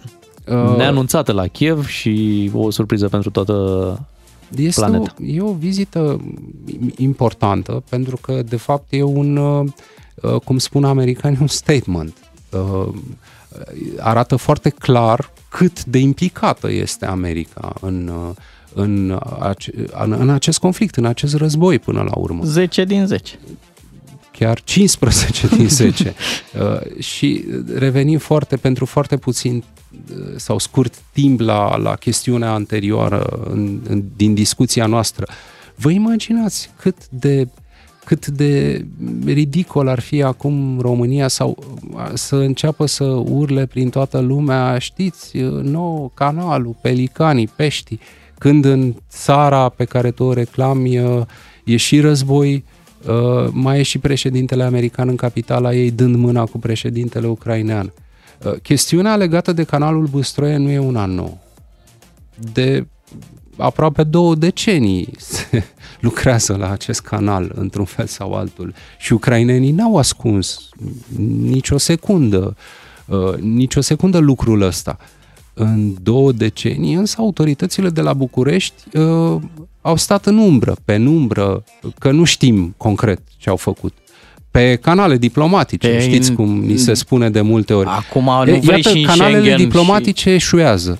Și atunci asta înseamnă că și tactica diplomatică a celor care au apelat la mult lăudatele canale diplomatice n-a fost deloc bună. Poate că acolo ar trebui să se uite uh, cu atenție decidenții zilei de astăzi. Ne-am concentrat pe Schengen, Claudiu, adică na, acolo... Nu poți merge la două capete. Da, N-ai cum. N-ai Da. văzut? Deci succes în partea aia. Dar nu știu, în ultima perioadă, cel puțin în relația cu Ucraina, numai uh, insuccese diplomatice avem. Acea lege a minorităților a trecut uh, cu toate protestele României, a fost și semnată de președintele Zelenski, va intra și în vigoare. Deci nu suntem noi un jucător mare în regiune? Adică nu suntem noi așa o șmecherie? Cum... Poate om fi un jucător mare în regiune și importanți suntem, sigur că până una alta, uh, mari, mici, pe aici trec grânele mm, din Ucraina ca să fie exportate, dar uh, senzația mea este că degeaba e România jucător mare dacă cel care pilotează marele jucător uh, sau cei care pilotează marele jucător uh, practică un joc minor sau insignifiant sau ineficient în politica externă, în ultima perioadă, am avut parte de multe rateuri. Uh, Schengen, o tactică greșită, uh, această lege uh, votată și apoi semnată de președintele Zelenski legată de, de predarea în, uh, în limbile minorităților naționale. O fi și de la Acum faptul că canalul trebuie Băstroie, să știi, o fi și de la faptul că trebuie să știi cu cartea, cu engleza, cu dreptul internațional, cu asta, adică o fi și pe partea nu asta. l-aș suspecta pe domnul Aurescu Nu. că nu ar ști lucrurile astea A, nu, și e nici nu numai ar trebui domnul. să uităm că domnul Aurescu, spre exemplu, a câștigat un proces internațional, tot cu Ucraina legată de insula Șerpilor. Dar uh, lucrurile nu sunt, nu se opresc la un singur succes. Și cred că dincolo de un ministru de externe, ar mai trebui să existe în acest uh, joc al canalelor diplomatice și președintele și premierul. Nu, nu e suficient sau poate uneori nici nu e cazul ca doar ministrul de externe să se implice în astfel de chestiuni. Îți mulțumim, uh, Claudiu, pentru analiza din această dimineață. Suntem la 9 și 20 de minute și imediat vom da premiul de la concursul nostru. Sunteți curioși și ne câștigă un card de carburant în această dimineață? Normal, normal. Da, Bun. suntem. Suntem mai să îl salutăm pe Cosmin din Covazna, că cel câștigă un card de carburant. Neața, Cosmin! Și Felicitări! felicitări, bravo!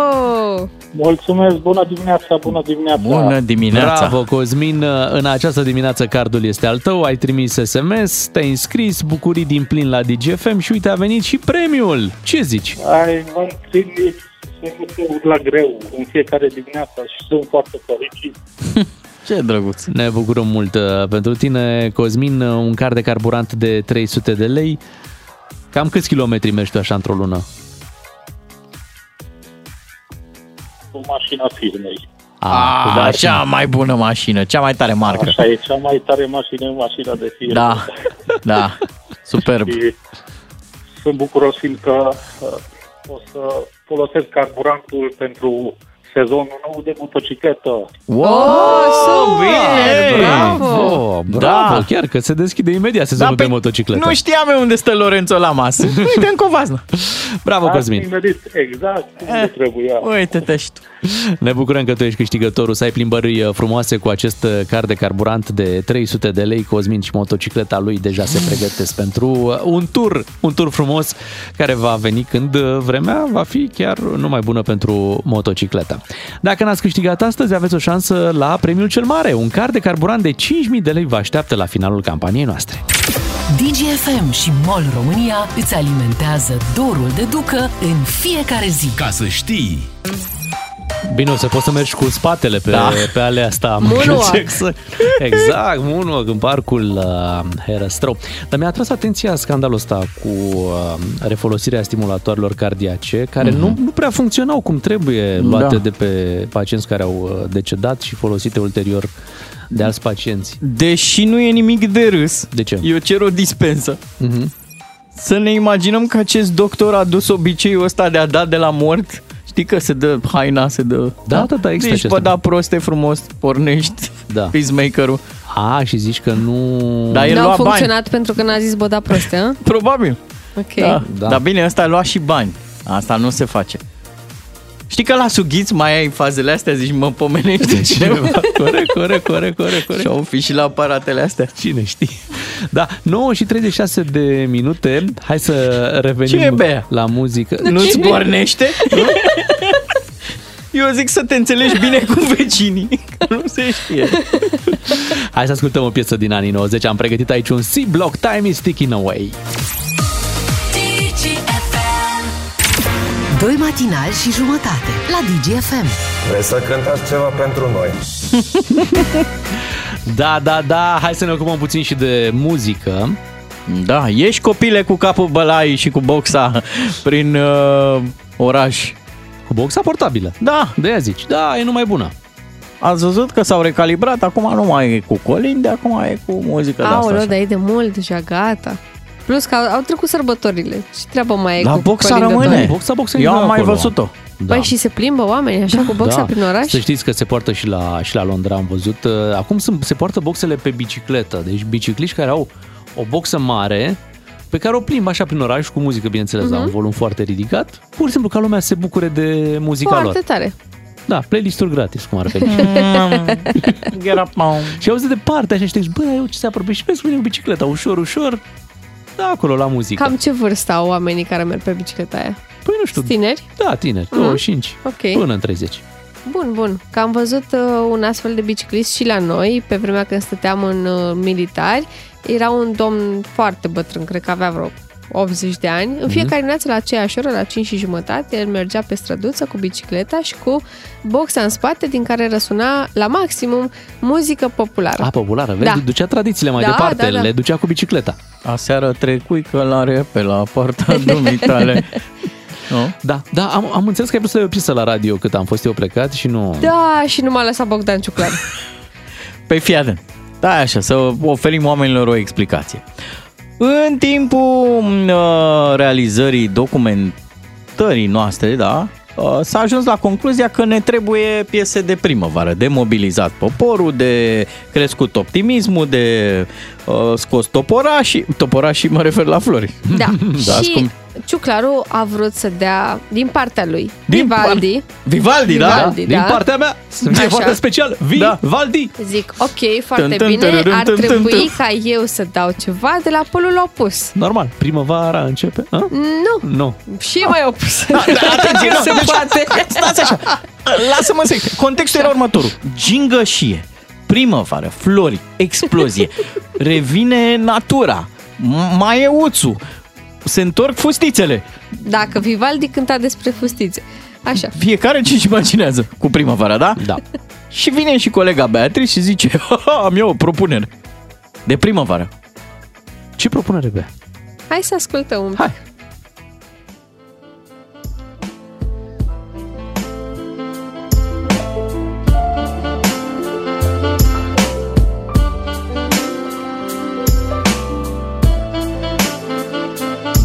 Primăvară. E Deci, prima zi de primăvară, ultima zi de iarnă. Natura e o taină, se îmbracă cu o haină de flori Nuanțe, culori, priveghetori Rațe sălbatice, berze, cocori. Planează pe sol, fac cuiburi Se întort în țările healde și nucul În Mugurește vorbește cuvântul Zdăvim pe Dumnezeu că l-a făcut cu cuvântul. Râul udă și grâul Albina zboară Propoliseară din zor până seară Ce face Albina? Omul muncește Zboară! și are, Muncește și are Nu concepe să ceară primăvară Dacă era Menescu scria încheia sol Pe un solfegiu la major Arpegiul meu de dirijor Și comandam la un tenor Un solo cu tremurător Po, brrr, E hardcore Așa vine primăvara, Uite, am mă. așteptat Brrr! Toată iarna Și de ce asta ce-a n-a- trecut de ce n-ai dat Dacă- piesa? N-am vrut Cenzura.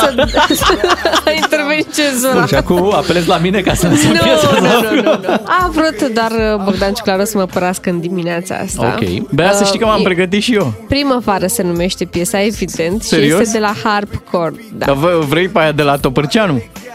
După atâta fric și ceață, iar să arată soarele, dar acum nu mai ne îngheață nasul și picioare. Come on, nu poți să Da, mă rog.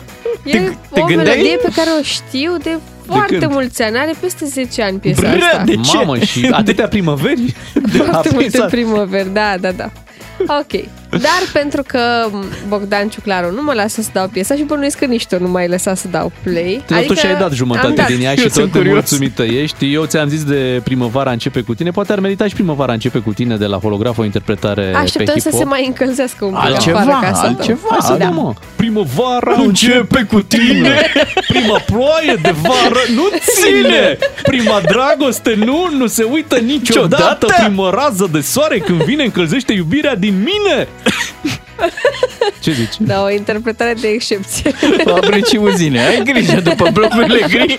Stăm noi majoritatea. Da, Așa, Normal. acum că am terminat cu prostile. Crezi tu? Da. Așa? Așa, hai să trecem la muzică. Da. Poate Ce ne ne-a adus? cooptează vreo formație. Uite. Tătăici. O muzică care se ascultă conform Mhm. Shazam Da. Ah, ok. în mai multe orașe din această lume.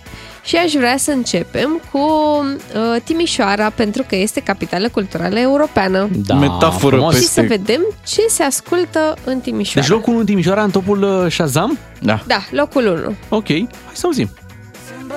putem să ne dăm rande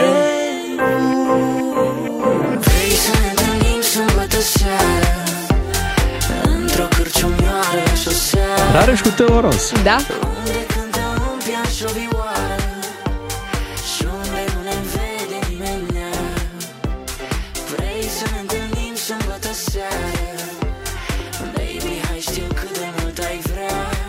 Hai pe Bega. Frumos. nu e așa? Uite, vă demonstrez că știu să caut muzică care să vă placă. Evident, există și niște piese pe care eu le ascult la mine acasă și care vouă nu v-ar plăcea și probabil nici publicul. Corect. Top Shazam Popești. Top Shazam. Shazam periferia. Bună, Bun, Timișoara! Mi s-a da. făcut dor de Timișoara Ne ascultând piesa asta. întoarcem Da. în Londra, de unde vii tu, Abia m-am Bogdan întors. Miu, Așa. da? Ia. Și, Și hai ce să acolo? Ia. vedem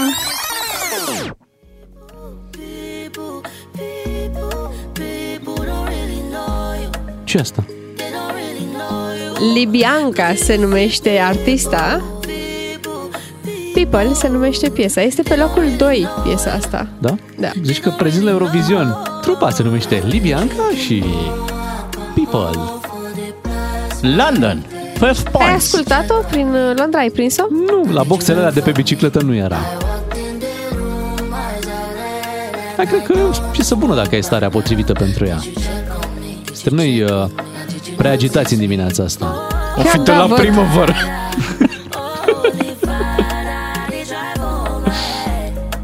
Chiar e bună piesă. Interesant. Pe unde ne mai duci? Vă mai duc în uh, Varșovia, unde a ajuns și președintele Biden și unde va ajunge și președintele nostru.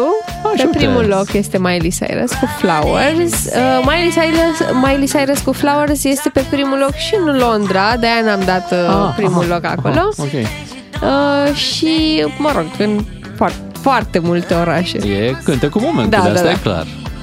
Cred că și la mine la Târgoviște. Mai mult ca sigur.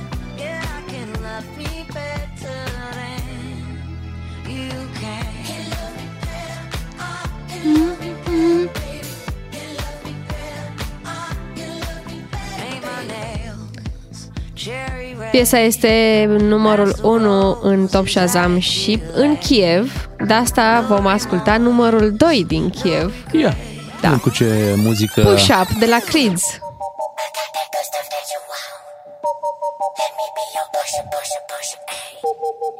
Asta se ascultă în Kiev? Da.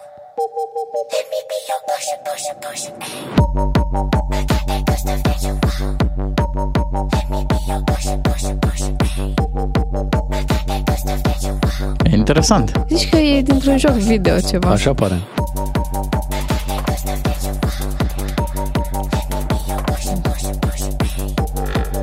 Multe bătăi pe minut. Multă agitație. Cum vă place vouă Da, agitație? da, da. Tu, tu, tu, Asta tu, parcă e tu, un tu, pic tu. peste, peste, peste ce putem noi duce. Bine, hai să mergem mai departe în Copenhaga, adică unde plec eu în weekend. Pleci în weekend în Copenhaga, Da. ia auzi. Și?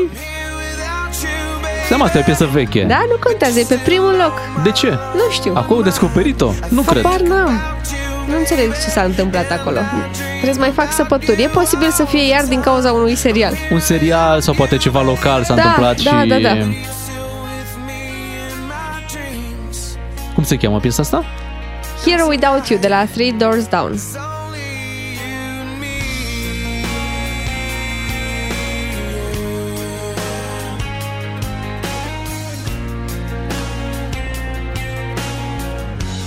Să ascultă muzică bună la Dan Armeancă. Cum? Danemarca. A, da. Bine, dacă ești mai danez... Răplesa, na. Nu, mai danez decât danezii, să, să Mhm. spun.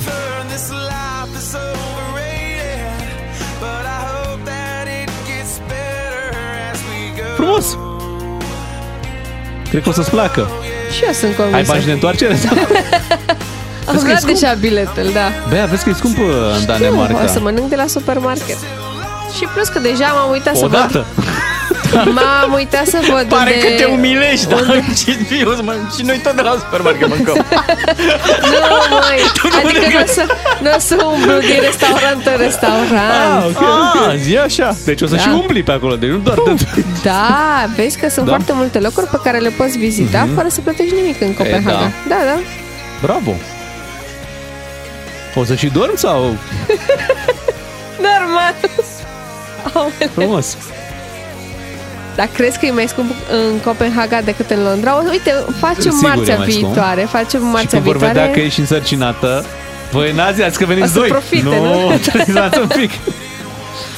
Da, O să facem o comparație de prețuri săptămâna viitoare. bine, facem. Ai, până atunci mergem prin Roma să vedem ce piesă este pe primul loc în Top Shazam. Aiutami a sparire come c'è Uite ce bine sună, îmi place. Ia uzi. Cenere de la Lața. Amicii d'Italia. Ambra. Gigi D'Agostino. Rete 4. Ce mai faceți, voi? Surprinzător sună bine. Silvio. Când te aștepți mai puțin, băia din Italia vine o piesă așa.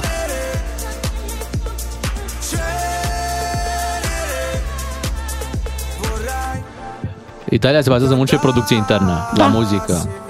Și au și pe ce? Nu tot timpul, că mai au și Zici piese tu? care... nu. Nici cu francezii sunt o... Se încăpățânează să... Rinasceremo insieme dalla cenere Mi sento un nodo alla gola Avem acum ascultători în Italia care, a, uite mă, dau, dau muzica de aici, noi am dat pe Digi să ascultăm muzica de acolo, nu muzica de aici. Ia zi, unde mai mergem? În Madrid. Așa? Da. Și ascultăm Nocentera. Noche ochentera, toda la noche entera. Hay una cola que te da, pero ven con quien quieras.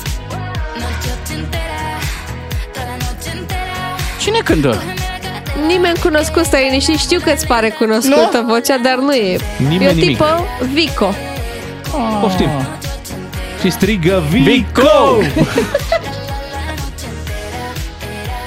Îmi place turul ăsta de Europa pe care l-am dat uh, Bea. Ca să vedem uh, ce a mai apărut, dacă am pierdut ceva. Pare că n-am Uite pierdut. uh, Zici? E, Roma, Madrid, am, am pierdut un pic. Nadie nos va a frenar, no, díselo, que esta fiesta no Parcă tot primăvara. Da, cu ce am Primăvara mea? început. Piesa ta era mai- Să vezi tu cum o să urce în, uh, în Shazam. Am dat-o noi la radio. Și am ce, ce piesă era asta? Ia să auzim. Cine cânta chiar? Harp, cord, Hardcore. primăvara. Da, ți care 10 ani piesă. Mult 10 mai mult. primăveri. Da, de pe vremea când... Când? Ascultam Nane. Făceai nane. Noi ascultam Nana, îți dai seama, eram și mai... Dar asta era Am mai de prins mult. și eu, Nana. Într-o zi o, să, o să-ți aducem albumul Nana, să-l, Da. uh, să-l difuzăm uh, la radio. Nu mulțumesc, că voi nu vreți să ascultați muzica mea. Eu Bine, de ce aș bine, bine. Hai că- asculta muzica voastră. Hai să ne împăcăm până mâine. Mâine dimineață vă așteptăm tot la 7 fără 10 aici la DGFM. Suntem Beatrice, Claru și Miu. Vă dorim o zi bună și foarte bună. Și nu pierdeți știrile la ora 10. Rămâneți cu DGFM. Doi matinali și jumătate la DGFM. Văd că sunteți energizați și așa e bine. DGFM.